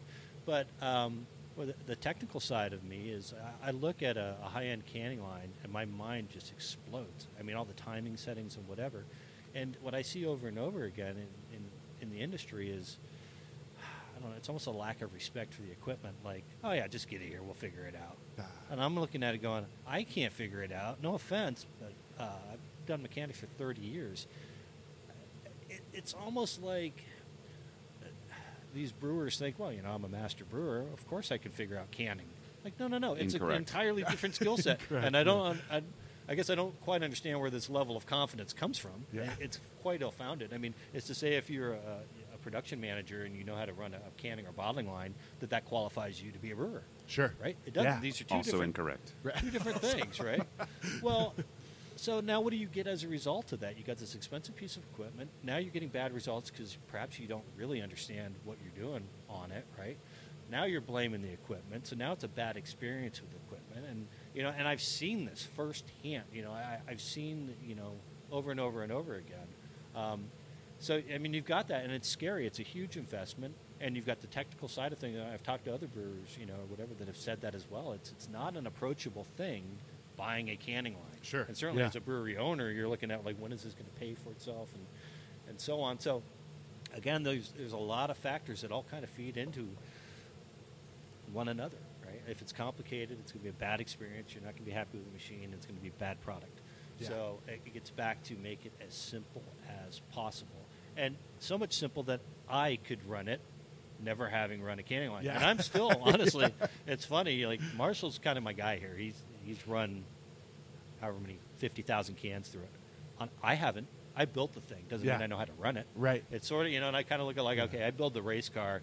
You know, you go out and set the, the lap record or whatever. Exactly, you tell yeah. me what we got to tweak to get to Yeah. where we need to get to. Hashtag teamwork. Hashtag team. There it is. And so, you know, Marshall was obviously instrumental in the software. Uh, I got a, a company out of Houston that did the software for me, and they did a fabulous job. That that was amazing right off the bat. But uh, again, it was sitting down and going, okay, what features do we need, right? But I want that screen to be as clean as possible. I don't want fifty thousand buttons or whatever, Sure, but yeah. but I do want exactly what we need, and I don't want another thing on there, right? Yeah. Well, that's uh, in, in large part to Marshall's input um, on that. Um, I've run I've run lines on both sides of the spectrum. Not not on the scale that that Cano does, but you know, Wild Goose lines and uh, Twin Monkeys lines, they're wildly different, and the software on them is insanely different. Like Wild Ah. Wild Goose is very much on the technical side, and you can adjust everything to the thousandth of a second. And then you've got the original. It's been a while since I've run a, an- a, a Twin Monkeys line, but their original lines were too simple. Like they were trying to make it too user friendly, and I compare it to like Playskool, my first canning line. Ah. You know, like you had you didn't have enough control. Yeah. So you can you can be on both sides of the spectrum where there's there's absolutely way too much control and too much information, and then there's not enough. yeah. Uh, and you know, both of them make canning lines that can successfully be taught and run. Uh, but I think, you know, working with Andrew, the, the software that, that runs Cano is right where it needs to be. Like it's easy enough to learn, and you still have advanced control if you if you need it. Okay. Because beer conditions are always going to dictate how your canning day goes, and once you get it set, if you know how to use the equipment, and this one's easy to use, then you can have a successful day and Yeah. not waste product and can it properly. Boom. Yeah. Take it. Drop it, Marshall. Drop the mic. It's, it's on a mount. well, so the, while while we got Marshall here, because I know Marshall's in the middle of a brew day, um, I want to get another one of these. So I'm going to set up a question for you guys, and then I'm going to get. Does anybody else want another one? Are these roaring twenties? Yeah. Absolutely. Well, let me throw it on draft real quick, and we'll try it on draft and do a side by side. Let's do that. So how, mu- how much time will it take you? Um, two or three minutes. Perfect. I'm going to set him up with the question, and then you come back. Okay. All right. yeah, I'm pretty long-winded. I know. All right. So we're gonna when Marshall comes back, we're gonna have him address the the main issue that you, you the, the, I guess the main kickback that you get about the about the canner itself, right? yeah, DO dissolved oxygen. yeah, we'll get into that a little bit. dissolved oxygen while you're in there, Marshall. I think he shut the cooler doors too much, too quickly. I think Well- Marshall thinks about dissolved oxygen every minute of Yeah. his waking day. Well, you um, w- before we get into that, actually, I don't know. You just tell what tell me whatever you want to tell me or not. But um, we talk about affordability as one of those pillars. Right. Where do you compare to compared to you know these high end? And you don't have to give specific dollar amounts, but like if someone says you okay, Half, okay, okay, half of what? half. Yeah. Um, but even you know, that's half, and I'm all in. Like, Okay. that's everything. You know, you look at these quotes from these other companies, and it's all misleading, and that stuff drives me crazy. I mean, Ah. again, I just don't. I'm those add-on things like Yeah. additional the the high Yeah. performance Yeah, package exactly. or the it's just like, oh, if you really want it to work, I'll take Yeah. an extra five grand. And I, again, I don't understand how you can look at that. Now, real quick, I want to clarify. You said half because we talked about hundred thousand dollar canning lines, and we've talked about fifty thousand dollar okay, canning lines. correct, right. So, yeah, um, you know, to, to- to be blunt but I wanted to make a canning line that was in twenty thousand dollars. Okay, I was okay. hoping to hit twenty. Um, okay, um, things always end up being a little bit more. Sure, right? yeah. Uh, but we're right around uh, the twenty k range. You know, Okay. we're, we're uh, you know, at twenty five is kind of where we're at on it. Yeah. Right. Uh, to give you an idea, and and that's that's everything. Now. We're, we're local uh, in, in that sense. So, and what I mean by that is I'm doing the delivery on it Yeah. and, and we're kind of setting it up. Uh, we've got one at Front Porch, right? We've got one at North Mountain, Yeah. uh, Ranch House, and Button down in Tucson right Yeah.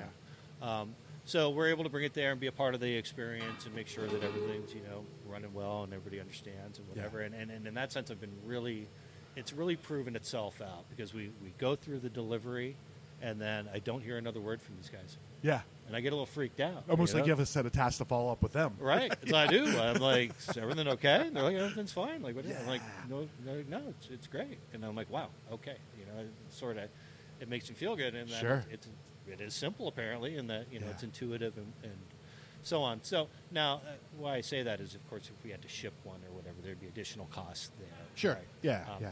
But but that's it. I'm not trying to hide uh, anything. If there's a if there's something that's going to make this machine better, I'm putting it on it now. And that is kind of the beauty of being a small company able to adapt quickly. I'm always looking at ways to tweak and improve and make it better. I just want to make the best. Yeah. I want to make the best small canning line in the world. Yeah. I mean, I'm not trying to be too ambitious. I just I you know, love it that's, though, That's man. all I want to do is Well- make the best product in the world at the most affordable price point, Yeah. and it makes me super proud. And that's good enough for me, Yeah. right? Um, so yeah, that that's where we're at, you know. And I think I see a lot of these other lines are coming in at in the high 30s, uh, but then there's always the add-ons, and then there's the training and the this, Yeah. and these other smaller lines that I'm talking about that uh, these companies have started to pay attention to the, the, this end of the market um, are single head lines. So mine's a dual head, right? Yeah. So they're limited that way, right? Meaning you're filling two beers at a time instead of one. Right. Uh, filling in per- so you're paying forty thousand dollars for a canning line that fills one beer at a time. yeah. Yeah. And you're having to drop the lids down a chute. It doesn't have an automatic lid dispenser. Yeah. Okay. You have to pay for the wiring. You have to buy a compressor. I've seen Um, ones with with the air shoots the cans. I've seen ones that have like a drill bit that Right. somehow turns. Ca- There's Right, right. of- there's one that has like a blade that shoots up that separates the cans. Right, like, and that's what we were talking about earlier. Now, and I, I need to go look at that one, but that that's not on casters, is it? I don't know. I don't No. know. No. I mean, the ones I've oh, seen. on are- casters? No, I don't think so. Yeah, you can't- I mean, I you- thought that was a brand you were saying. No, no. Uh, I just meant you, you're not able to really wheel that around. The ones I've seen, so, you- yeah. you, haven't been able Yeah. to, right?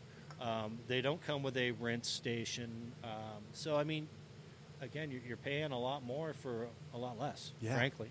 Uh, Well, again, when you, oh, sorry, go ahead. that's fine when you consider mine has a compressor built in. yeah, you know that alone, right? Um, you know, I mean, and that's kind of what I focus on, and that's where I'm, I'm hoping it'll it'll make its name for itself pretty pretty quick.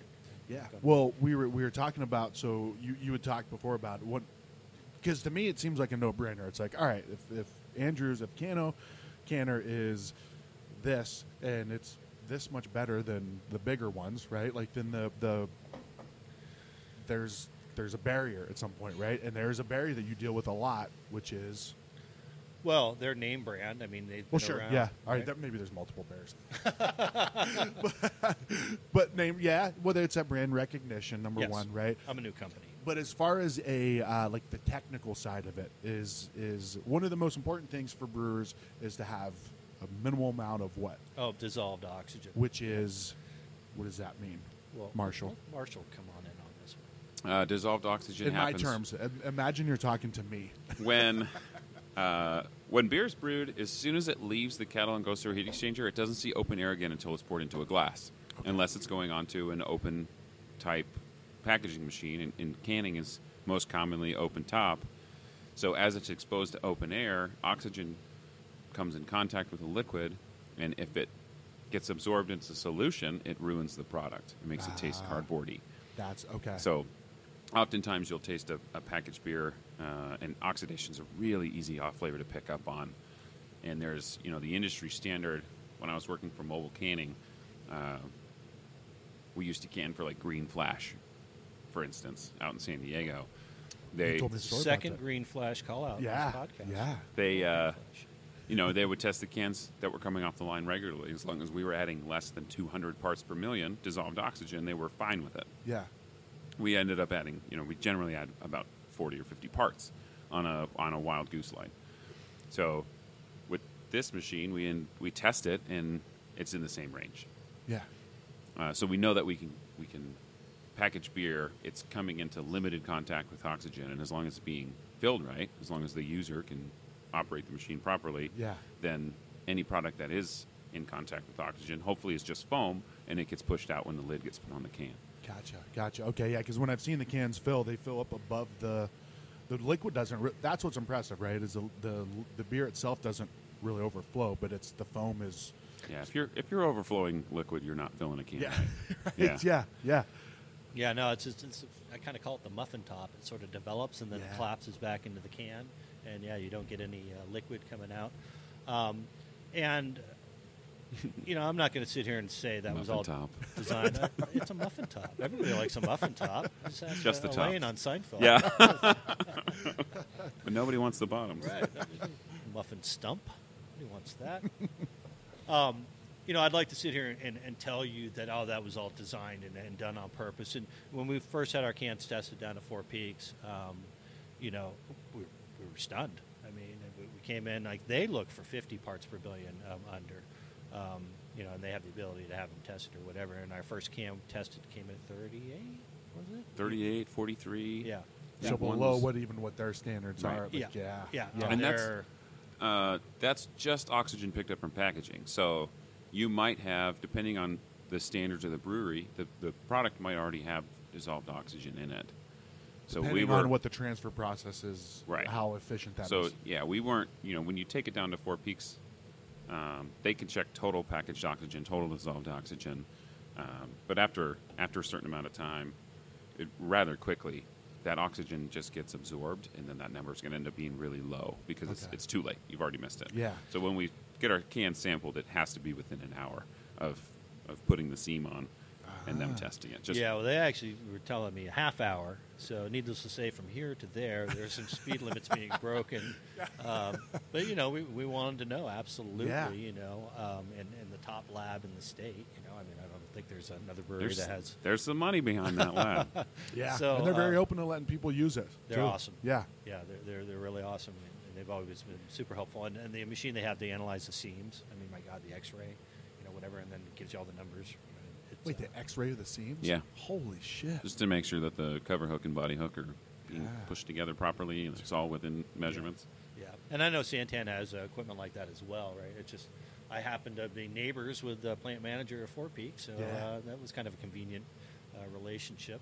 Uh, so um, anyway, what I was saying was. I, this is more of a happy accident, but if you sit there and look at what we did and how we're doing it, you can quickly understand why DO is so low on my machine, right? Yeah.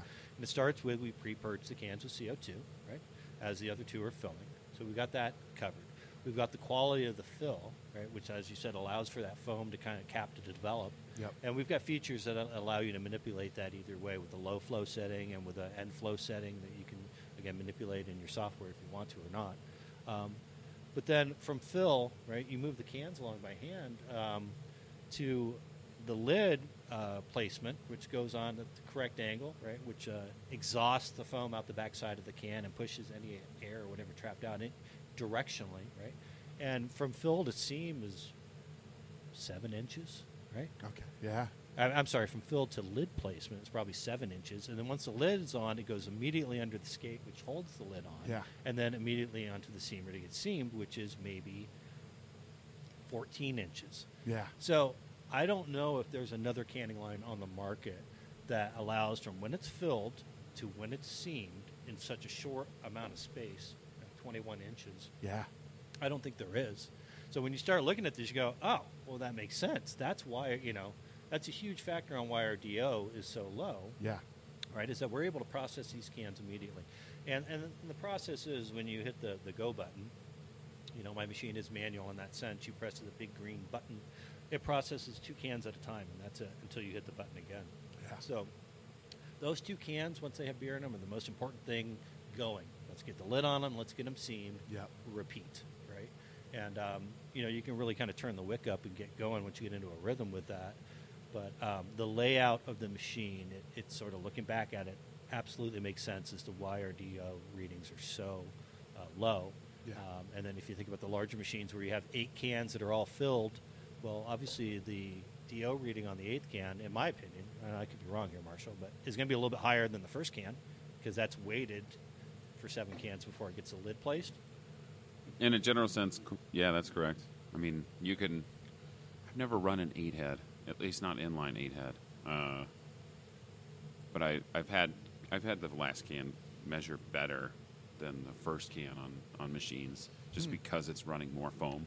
Ah. So it can still be in spec. Um, of course, I've also had cans that are like 50 grams short of a proper fill measure at like 20 percent or 20 parts per million oxygen because the foam pushes the oxygen out. So it's it comes down to how, how it's being filled and Yeah. and the length of time it's exposed and the speed of it of the fill and the actual seam. So Bottom line is, Cano Canner is the goddamn best. Well, and uh, apparently this is this is good. Why we have Marshall here to kind of correct me on these things and, and keep me on the straight and narrow Yeah. uh, to make sure that I'm not just spewing. nothing you're saying is incorrect. But yeah, I mean that's kind of the story, you know, on that uh, is, is the, you know, the, the the short time from fill to seam is, is pretty unique in that sense. Yeah. But of course, we wanted to make a small, compact frame, but this was just a happy accident or a byproduct as a result of that. Yeah. I mean, so. Um, you know, so we were fortunate in that sense. We've had, you know, a couple of those instances where something that, you know, just kind of sticking to what we wanted to do has allowed for some other, you know, things Yeah. to occur as a result.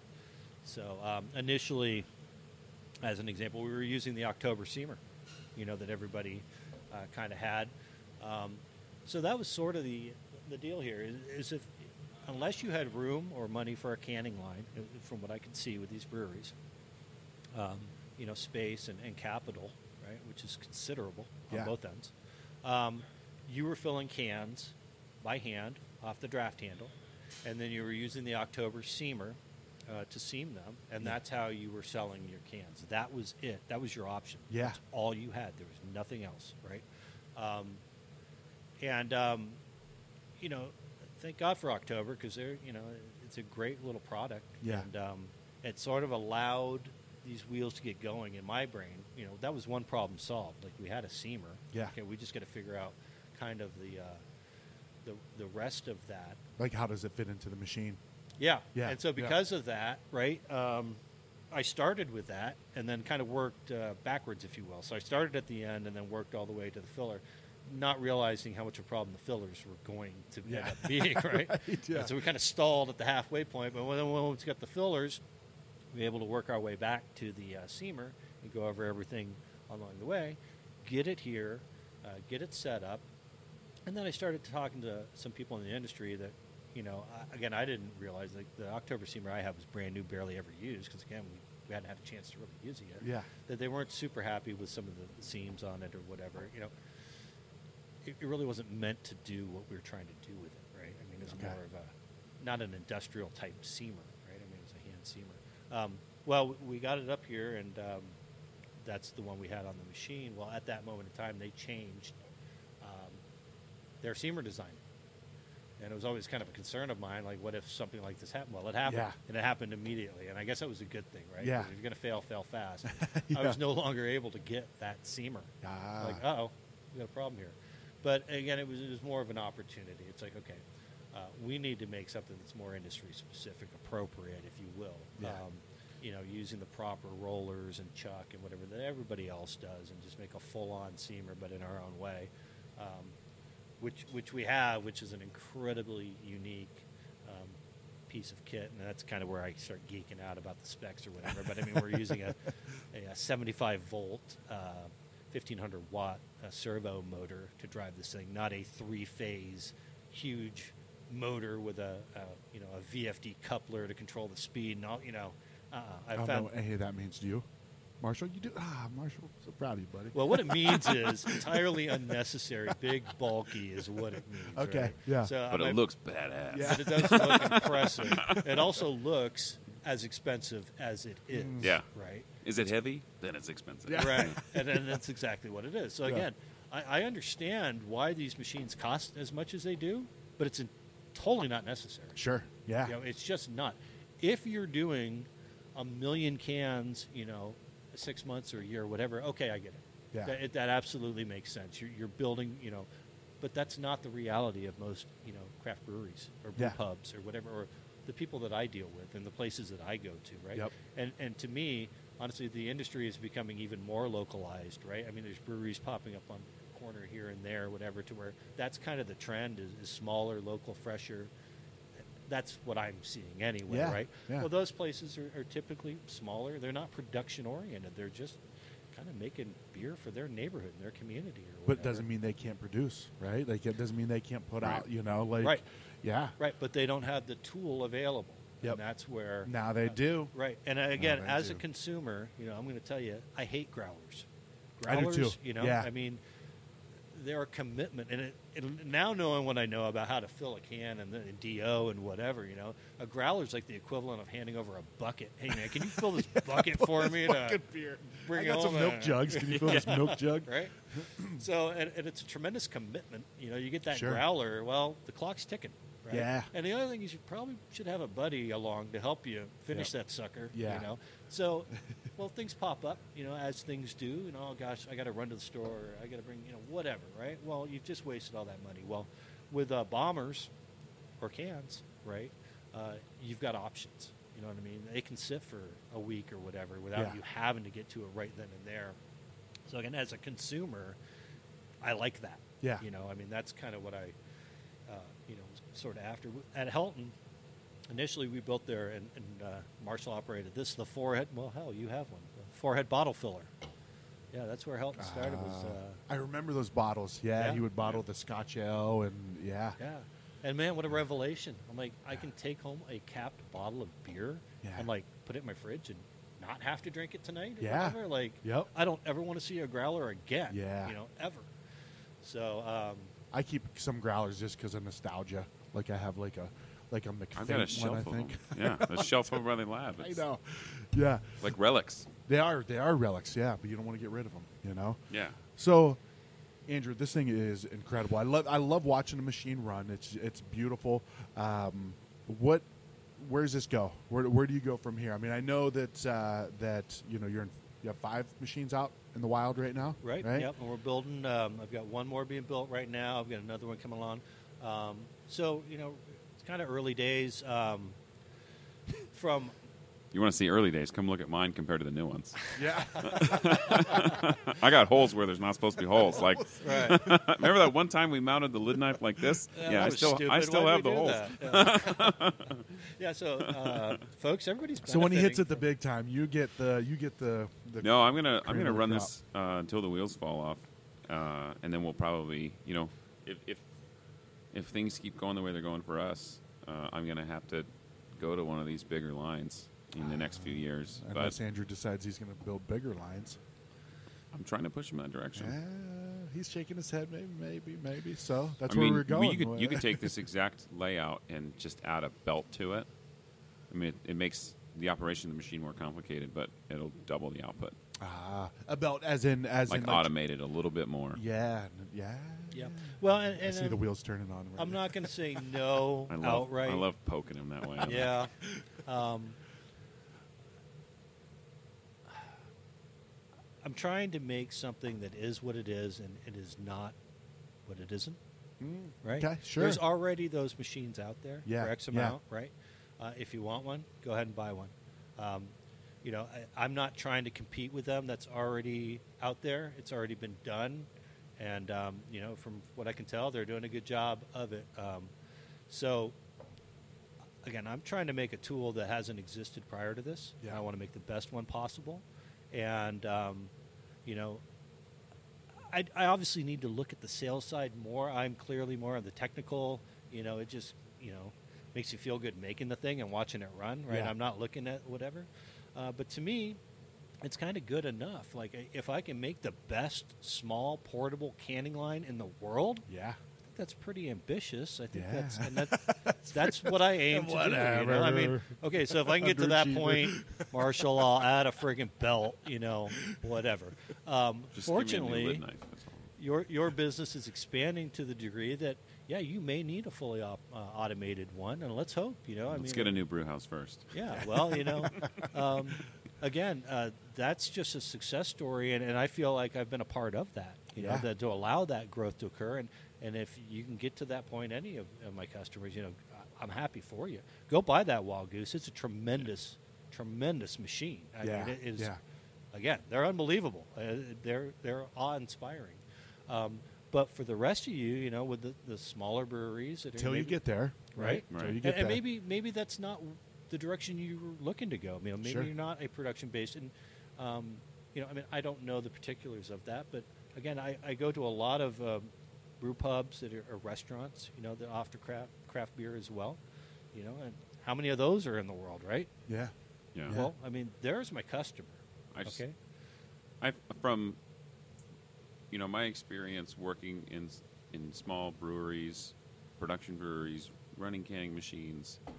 Uh, if you're a craft brewer and you're on a system larger than a barrel, and you're not looking at a packaging option, you're missing an opportunity. You're missing a, a huge part of the market that you could be taking advantage of. Uh, because we're on a three barrel system, and I'm selling a ton of beer in cans yeah, and it and it it's packaged right. You don't have to you don't have to worry about that. You're not using a, a Blichmann gun or some homebrewer setup to try to can one at a time or pulling off a draft and putting it into an Oktober seamer. You know, it's it's a machine that helps the people from three barrel and honestly, when we upgrade, I'm, I'm going to use it well into upgrading yeah, before we. I mean, it'll be years before I look at doing anything else. So it, I mean, if it's a good part of growth, and it gives small people the the opportunity to grow organically. So from a brewer, so if I asked you, if I, I'm a brewery owner as well, and I said, "Wow, man, that's a that's a high price tag, though." What is your what is your response to them? Like knowing that you know you're missing out on this opportunity of of revenue. Uh, I mean, the first thing I would do is be like, if you think this is a high price tag, you haven't looked at anything else. Yeah. well, no, I guess just as as a as a chunk of equipment for you, right? Like if you're buying something for the brew house and it's let's say twenty four thousand dollars, right? That's a big that's a big check to write out, right? So where does for a brewery owner, where does that fit into the? It's really easy to sit down with, with other small brewery owners and, and point out how quickly you can make that money back. yeah, that's what I'm saying. It- It's a quick turnaround. Yeah, it, it really is. Yeah, If- yeah, Uh, that amount of money, yeah, it's daunting. It's daunting at first, and having it to spend, and then saying goodbye to it all at once. You know that that's tough. Sure. that's really tough on a on a small business. Yeah.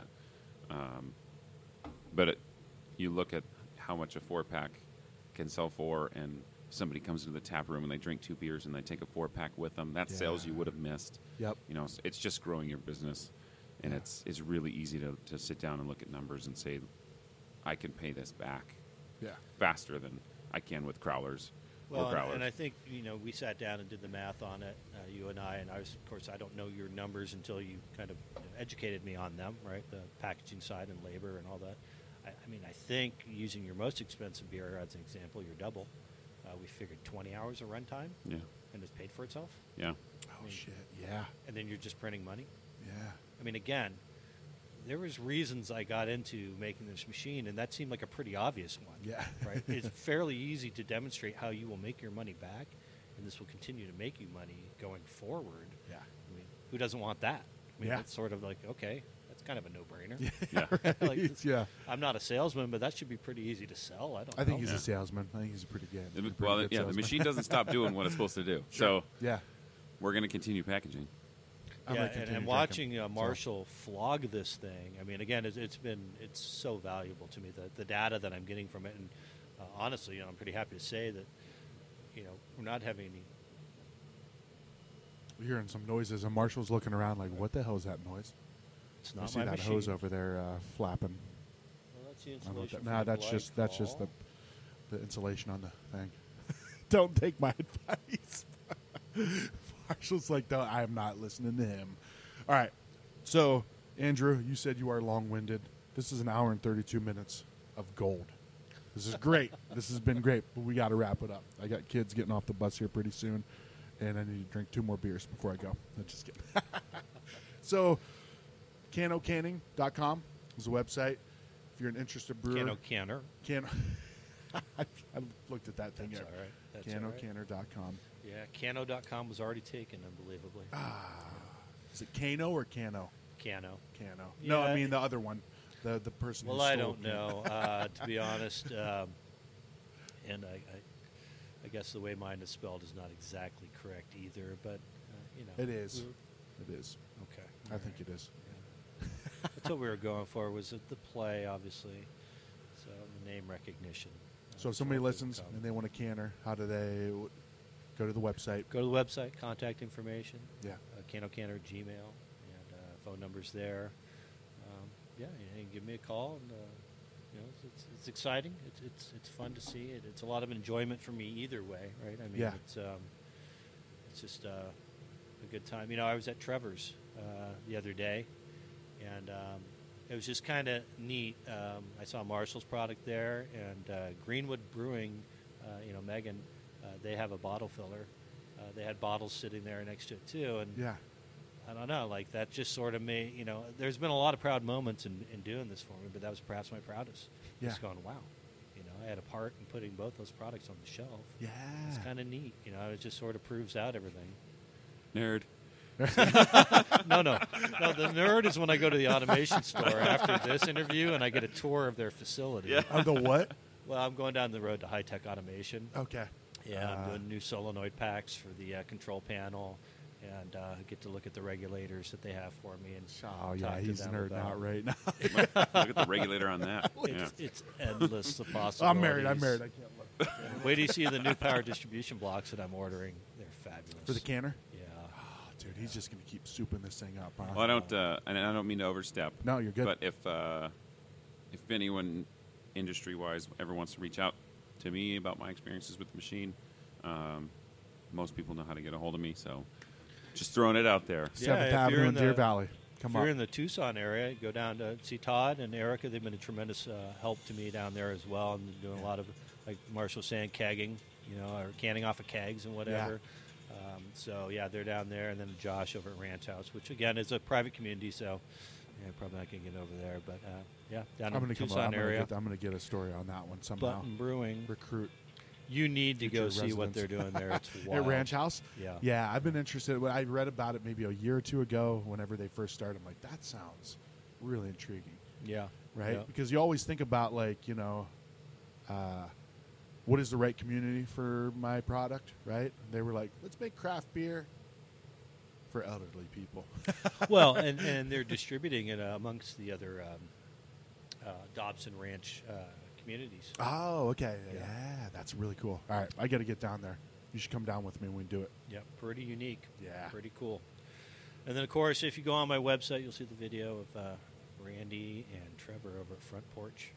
Marshall Great doing some training on that Marshall video as doing some well. training, yeah, yeah. yeah. Well, those guys are just tremendous over there. I know they're your neighbors. You're over there a lot. And yeah. Get some good they're, beers uh, up this way. We are getting. We have some good, good they, spots. yeah, up here. they are making some delicious beer over there. They Yeah. really are. Yeah, they're doing a tremendous job. And just great people. Just are. great people. They are. Yep. Yep. Yep. All right, guys. Well, Andrew, nice work. Marshall, thank you so much for joining in. Um, and that's it. That's a wrap.